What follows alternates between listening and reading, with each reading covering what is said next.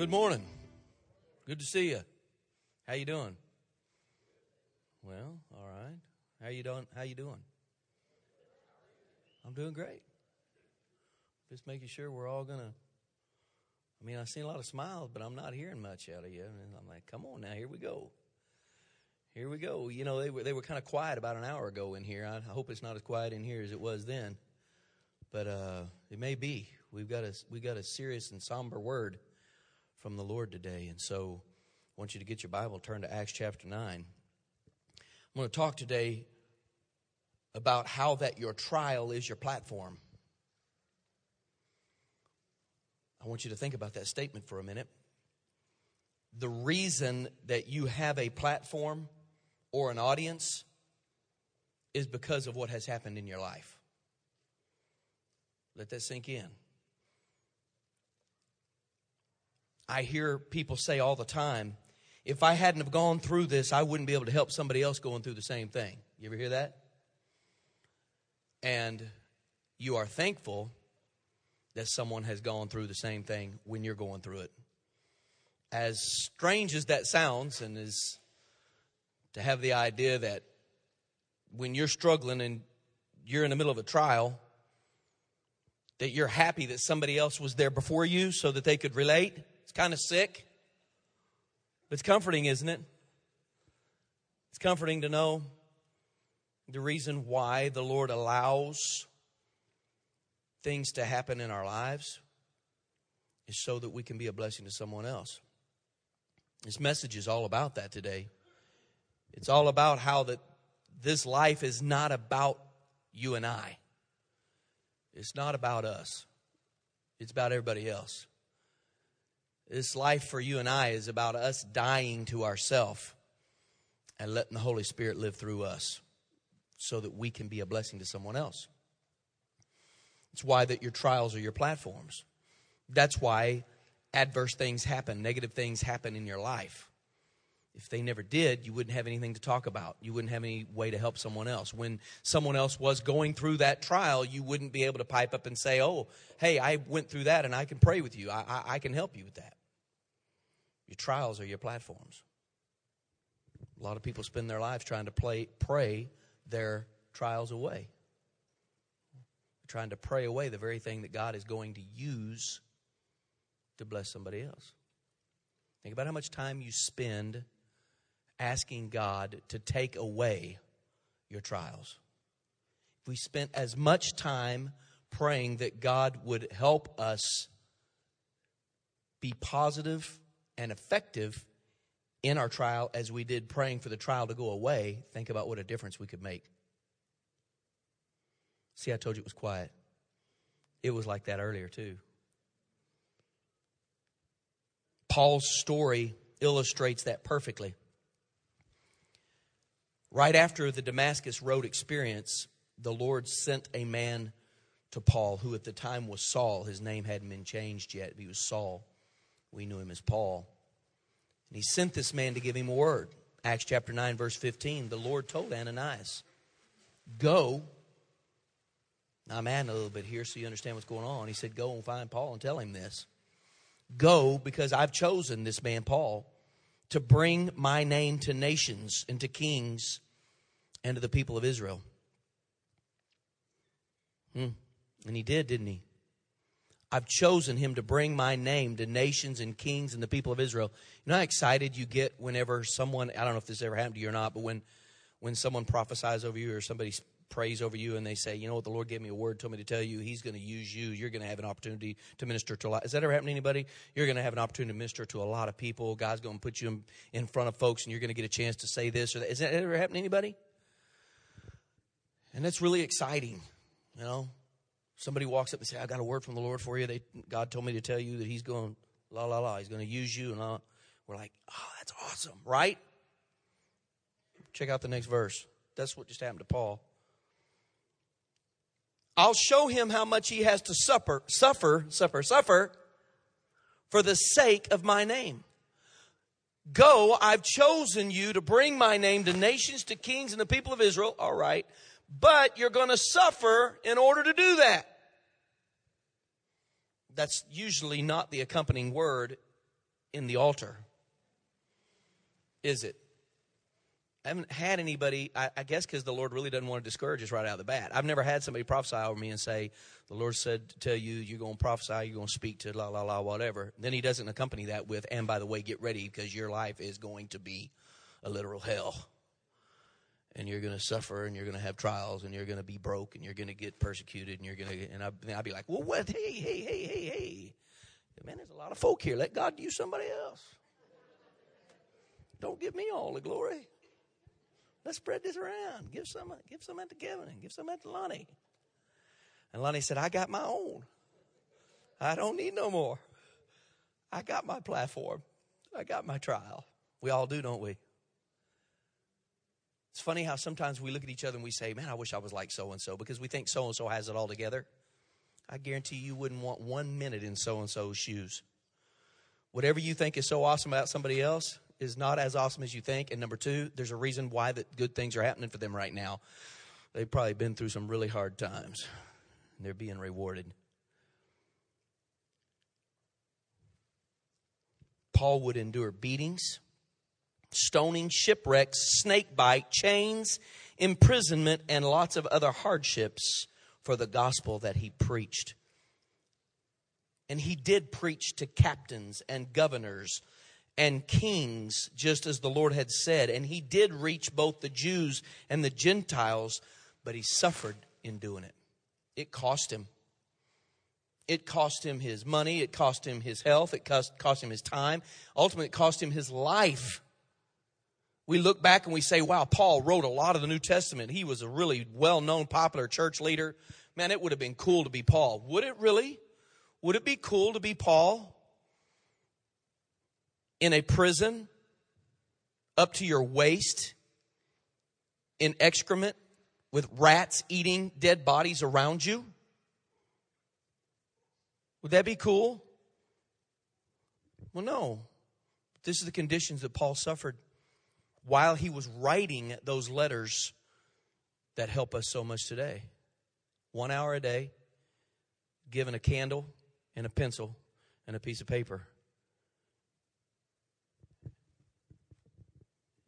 hands are unchained long enough for him to write.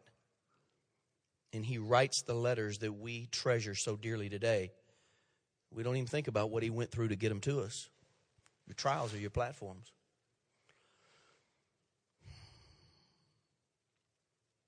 The message that Paul preached was no more popular then than it is today. The message that he shared with people, they didn't want to hear it any more then than they want to hear it now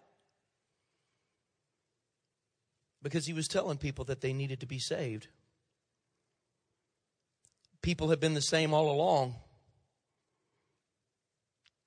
We don't want to repent, we just want to be okay in our sin. Am I right? Makes it easier when someone finally stands up and says, okay, something that has been sin forever, we've decided, I don't know who we are, but or who was given that authority, but we have decided that this thing which was sin forever is no longer.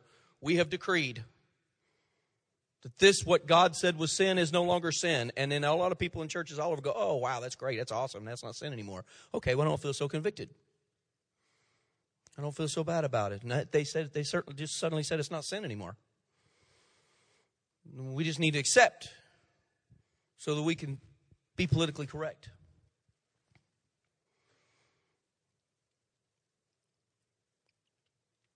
Man can legislate against it all they want. They can ignore it, burn it, persecute true believers for believing it, living according to it, but they cannot change the truth of the Word of God. And sin is sin. And God hates it. You know why God hates sin and not sinners? He loves people. You know why He hates sin? Because of what it does to them. Have you ever known any, anybody that just lived a really, really hard life? I'm not picking on anybody. Have you ever known anybody that just lived a really hard life, drugs and alcohol? By the time they're 45, they look like they're 75. Because sin is a hard life, it'll take everything from you. Devil doesn't love you, he doesn't even like you. He'd kill you in a New York second if he could. I mean, if God would just lift the hedge of protection up from around you for a couple of minutes, He would kill you so quick because He doesn't like what you stand for. But you still got to stand. You got to stand. There's a whole lost, blind world in the dark that's counting on you. You got to stand. Nothing changes truth. Heaven is real. Do you believe that? How many of you believe that heaven is real? And aren't you looking forward to going? Heaven is real, and just as real as heaven is, so is hell. Heaven is so beautiful that we cannot even describe its beauty and the awesomeness of how cool it's going to be, and hell is just as detestable as heaven is good. As whatever adjectives you could use to describe heaven in all of its glory and greatness, hell is the complete other spectrum of that. Where Jesus himself said, The fire never goes out and the worm never dies. People are gnawed on, burning eternally in damnation, apart and separated from the Spirit of God, with a consciousness of the wrong they have done and no opportunity to right it, and away from the Spirit of God, and in that condition for eternity. And some people think that it's okay for the church to lower its standards when there's a hell like that that people are forcing their way into. God never intended for a human being ever to go to hell. It was never created for people. Heaven is real, hell is real, and every person who lives on this planet is going to go to one or the other. Nobody gets an exemption.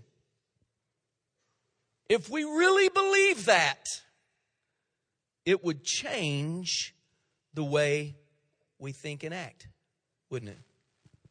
Which is the definition of the word repentance all through the New Testament. Everywhere in God's Word translation that it talks about repent, it uses the phrase, change the way you think and act. And yet there are sources today. A book I was reading just this past week on Friday it, it amazed me because I had this message and I knew, and I've known this, this, this think and act and was going to preach about this. And I was reading this book that's been written by a, a, a gentleman in the United States. He's talking about how that evil is creeping in and how that, how that it's, uh, it's coming in so subtly. He was talking about how that now there is hardly any differences between the church and the world. The divorce rate is basically the same in the church as it is outside the church. The same sins that people are indulging in in a worldly lifestyle are happening in the church the same way. We don't want to see any hands. Not looking for that, but bottom line is in every church across America today that is filled with people who do love Jesus in that room, people who really love Jesus, they're looking across the aisles, lusting for one another, looking on their computers and phones at things they shouldn't see, going to places they shouldn't go, allowing themselves to think thoughts they shouldn't think, allowing themselves to be in relationships that they shouldn't be in. And all of this because we're letting up on what used to be sin because I'm going to tell you something, if, if we could ever get to the place that we could just say marriage is between a human and whatever, that means any kind of what the scripture called terrible sexual sin is no longer even sin. Men marry men, women marry women. Marry your pets marry your nieces and your nephews, or don't marry them in this case. Get up to date, be who you feel like you are today, and act accordingly. Go wherever you want to go, see whatever you want to see, do whatever you want to do.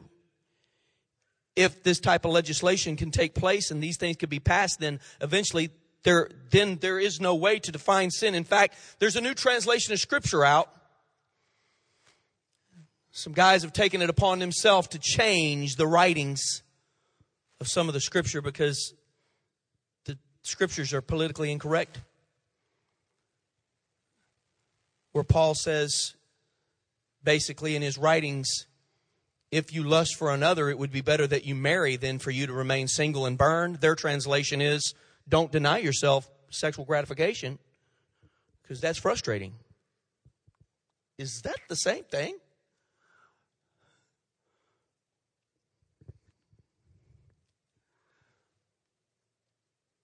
But the good news of the gospel is this God loves everybody. And there are some folks out there that claim to be Christians that are holding up signs that say God hates people. And they those people make me mad.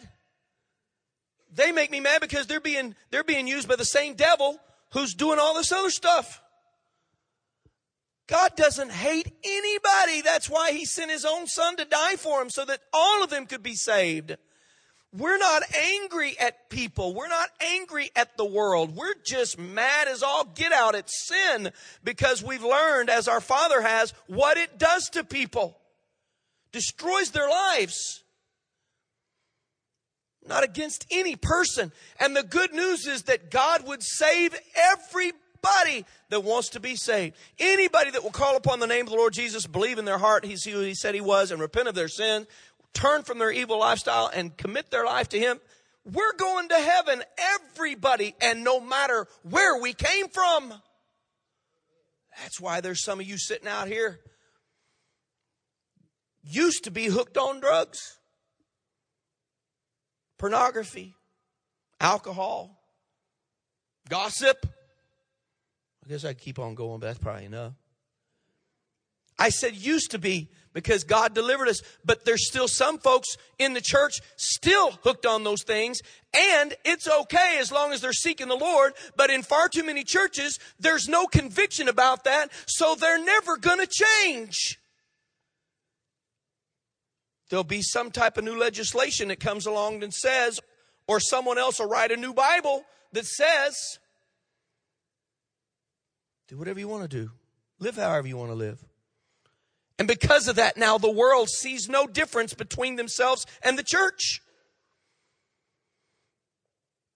So when the New Testament used the terminology of you must change the way you think and act, it's ironic to me that now the world has taken that same phrase and spun it back on the church. The devil always tries to pervert what God has created because he has no creative abilities of his own. So he has taken yet one more thing and tried to put the spin on it, a negative spin, where that God said if you want to be saved, change the way you think and act. Now legislation says to the church, change the way you think and act or else we're going to punish you.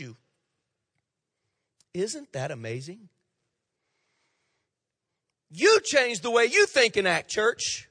And we're saying we can't. We already did. We already did.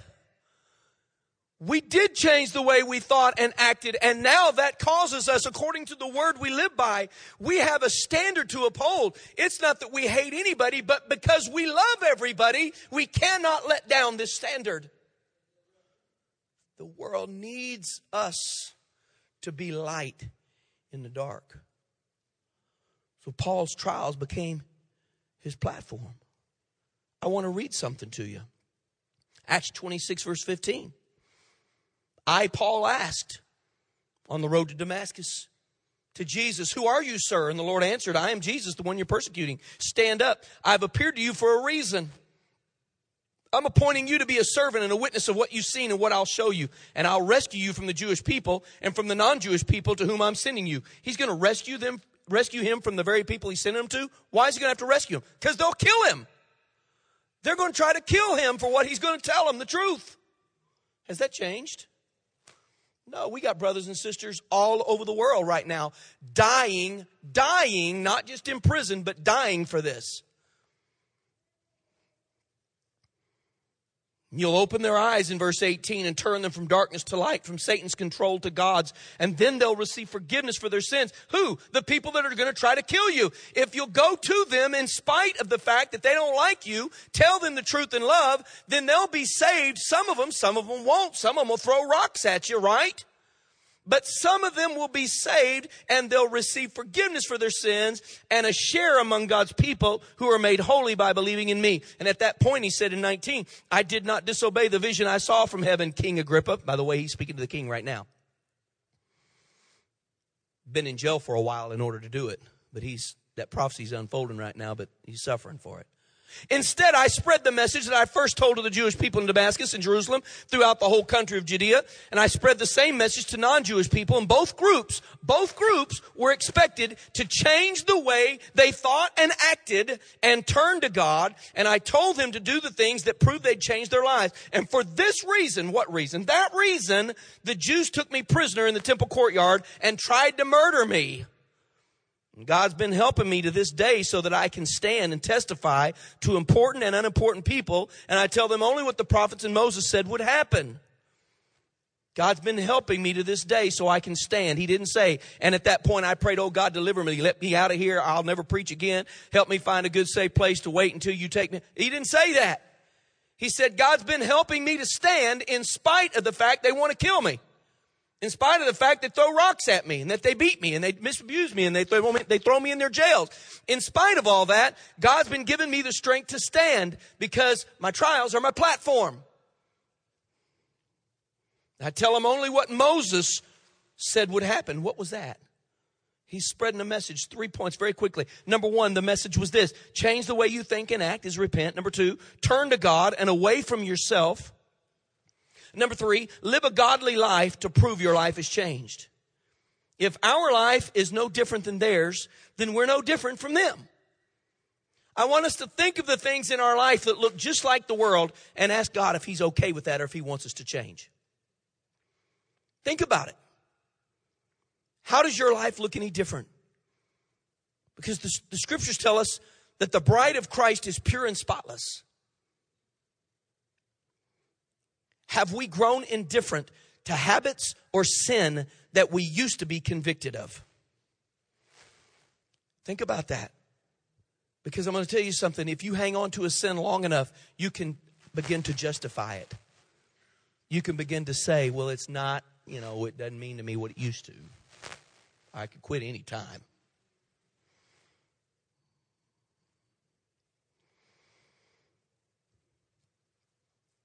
Change the way you think and act equals repent. Turn to God means you give him total control, not withhold, you're not withholding anything from him.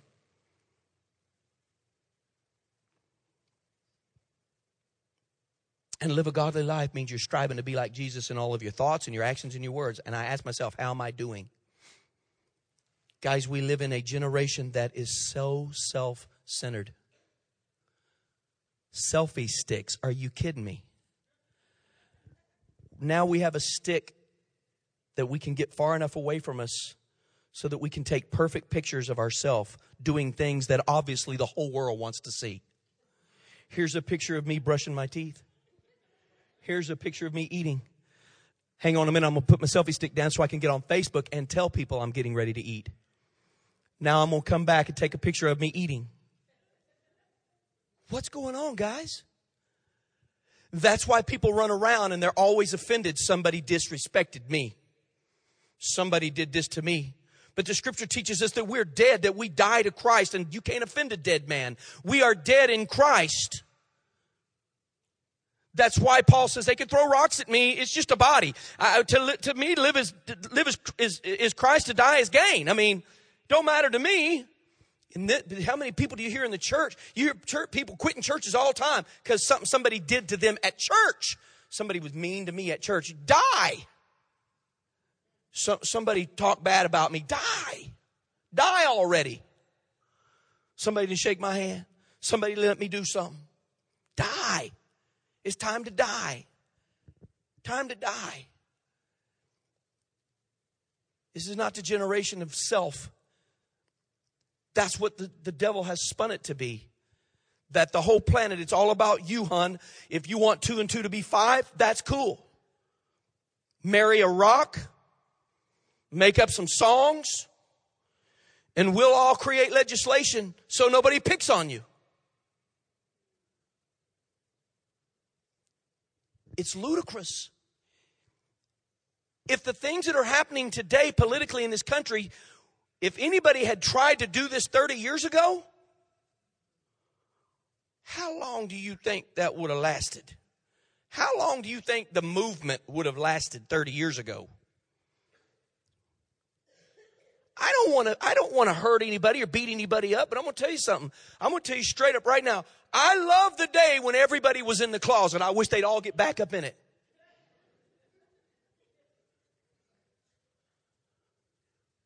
I'm talking about the heterosexuals too. I'm sick of hearing everybody brag about who they're having sex with. Ain't there anything private anymore? Anything. Poor Deb can't even get me to hold her hand in public, you know? Not that she wants me to. I'm about the most private guy you've ever met. I don't, I'm not preaching against Facebook, but I don't get on Facebook because I really don't want anybody to know my business. I'm trying to keep Lonnie from knowing when I'm eating breakfast. I figure Lonnie can eat his and I can eat mine. We'll come to church. We won't even talk about it, Lonnie. I'm going to get together and take a selfie of us with what rappers or what. I mean, we're just not going to do it.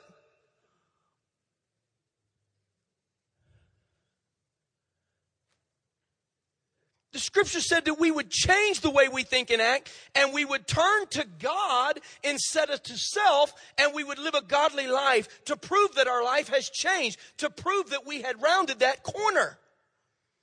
It's what the church has got to do, folks. I'm telling you, we're going into the end of time. They say, oh, we've heard that forever.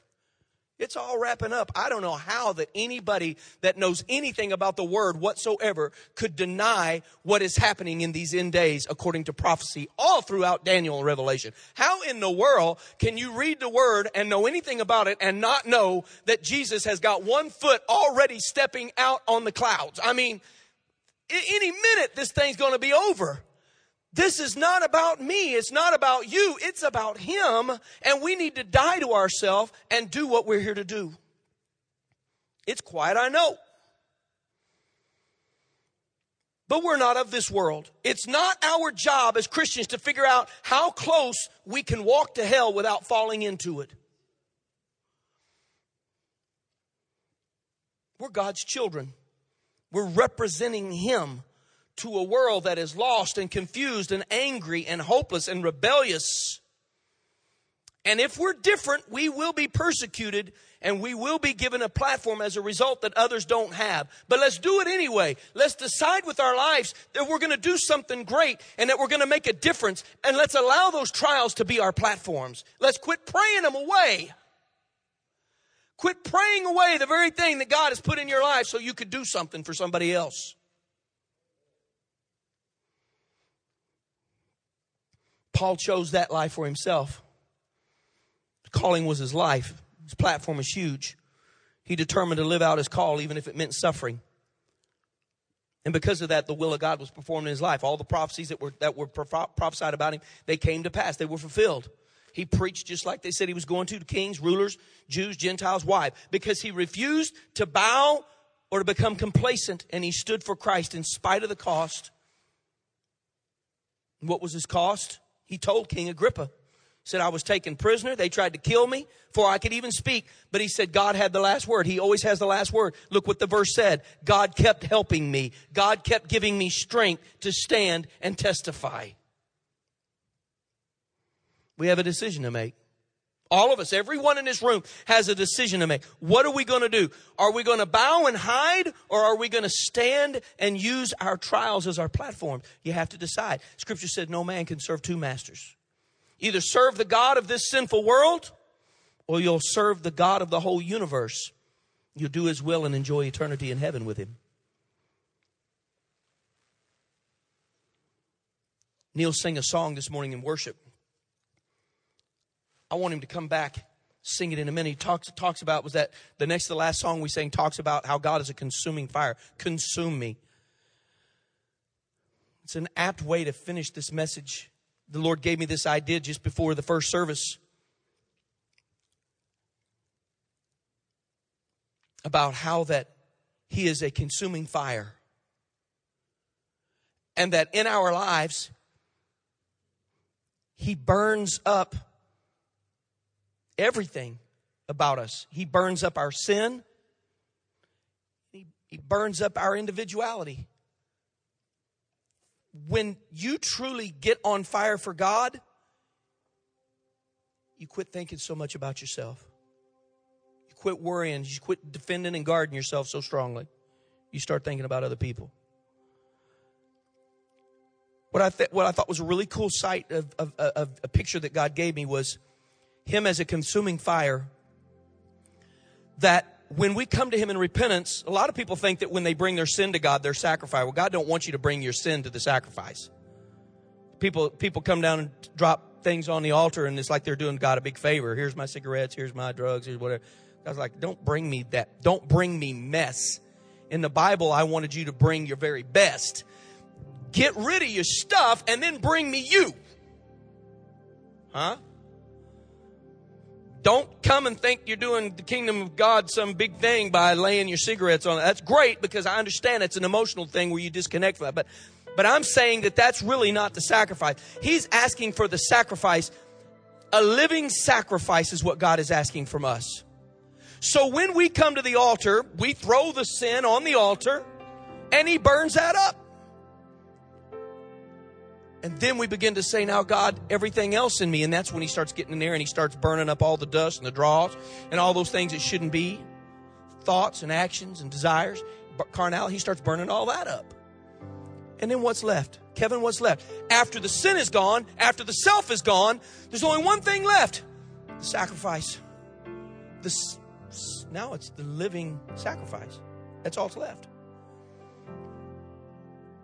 And God showed me, He said, the Holy Spirit, He said, once I burn up the sin, once I burn up the self, then he said, I start burning the sacrifice. And he said, My Holy Ghost is fuel that I pour on the flame. And he said, That sacrifice lights up a dark world. That's good stuff. Pastor, how come God isn't using me? How come my call isn't coming into fruition? Have you died to sin and self? Because until you've died to sin and self, the sacrifice can't start burning. Huh? As long as you hang on to sin, as long as you hang on to self, the sacrifice don't have any fuel poured on it. No gas on the fire. It's not burning bright. It's just a light under a bushel. It's what far too many people have accepted in churches all across this nation and perhaps in some places all around the world. I want to go to heaven, but I don't want to give up myself and I don't want to give up my sin. And God says, then who's going to burn for me? Who's going to burn for me? And then our prayers sound like this Oh God, they say I'm sick. Make me well. Quick, make me well right now. Well, yeah, Pastor. Be a stupid not to pray that prayer. Oh, God, we're broke. We got to pay a bill tomorrow. Give me money now. Give me money now. Well, yeah. When was the last time we spent as much time asking God to let us be effective in the midst of our trial as we prayed for God to take the trial away? That's a sign of maturity. When a person gets to the point they've died to themselves and to sin to the point they're burned as a sacrifice and now their prayers change and they can say things like, okay, God, I'm in the middle of a trial. I'm in the middle of a storm. I'm in the middle of a serious battle. But instead of me spending my time trying to pray it away, I'm going to ask you to let me burn in the middle of all this thing. Let me show somebody something. Let me tell somebody something. Let me be something to somebody that they've never seen. And God says, now you get it. Your trials are your platforms. God, all over this room. I see lights coming on, Lord. I see lights coming on.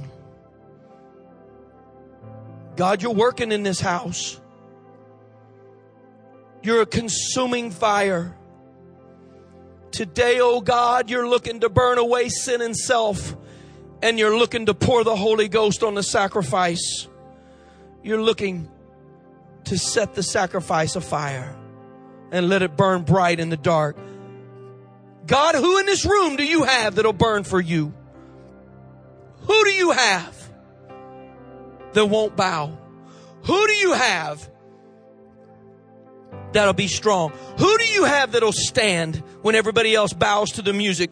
Who do you have that'll go through the fire, God? Who do you have? Because that's who you're looking for. It's who you've got to have. It's how you've chosen to save a world. God, raise up the church.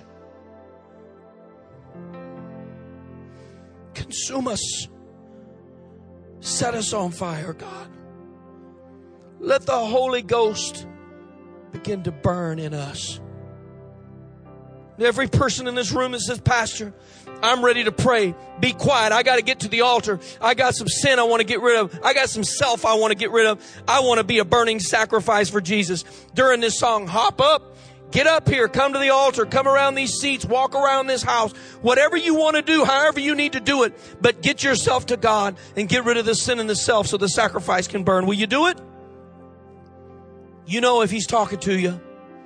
Let the Holy Spirit examine your life. He's going to start with the sin.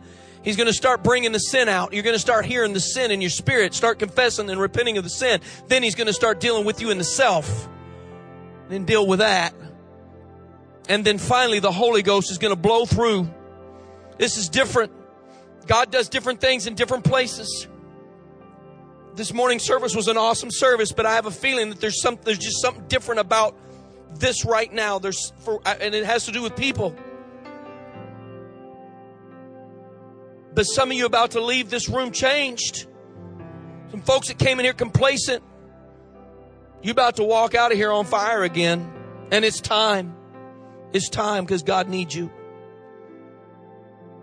Neil, would you lead us? And folks, would you pray? Let's just let the Holy Spirit work in here today.